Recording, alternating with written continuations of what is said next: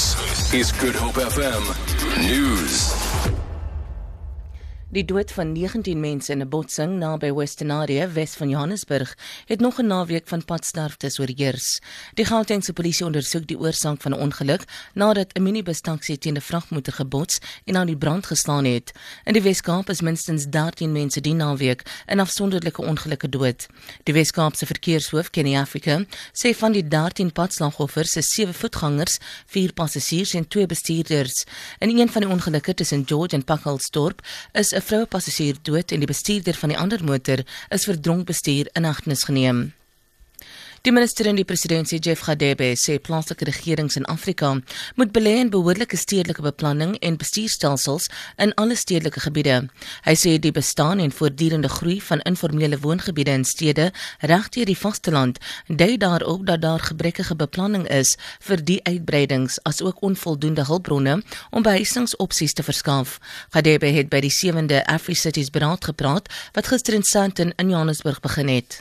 High levels of urbanization that are not managed well can, however, lead to multiple negative consequences, such as congestion, overutilization of infrastructure, social unrest, and more.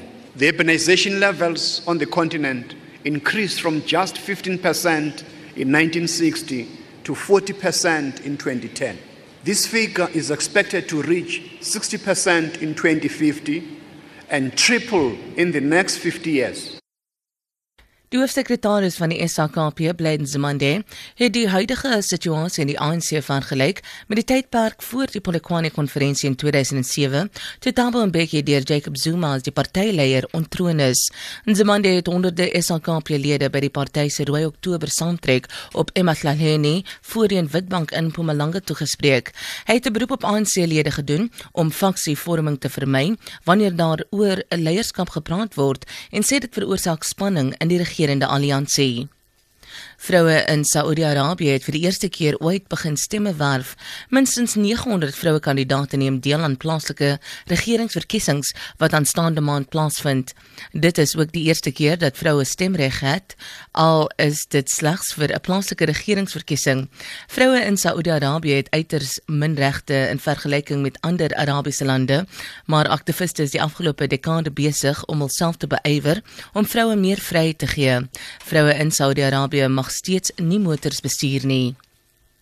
Die rand verhandel tans teen 14.37 teen die dollar, R21.60 teen die Britse pond en R15.21 teen die euro. Op die kommoditeitsmark verhandel goud teen 1055 dollar per fyn ons en die prys van Brent olie is 44 dollar 77 sent per vat. Vir Groep FM nuus, Alexander Rosenberg.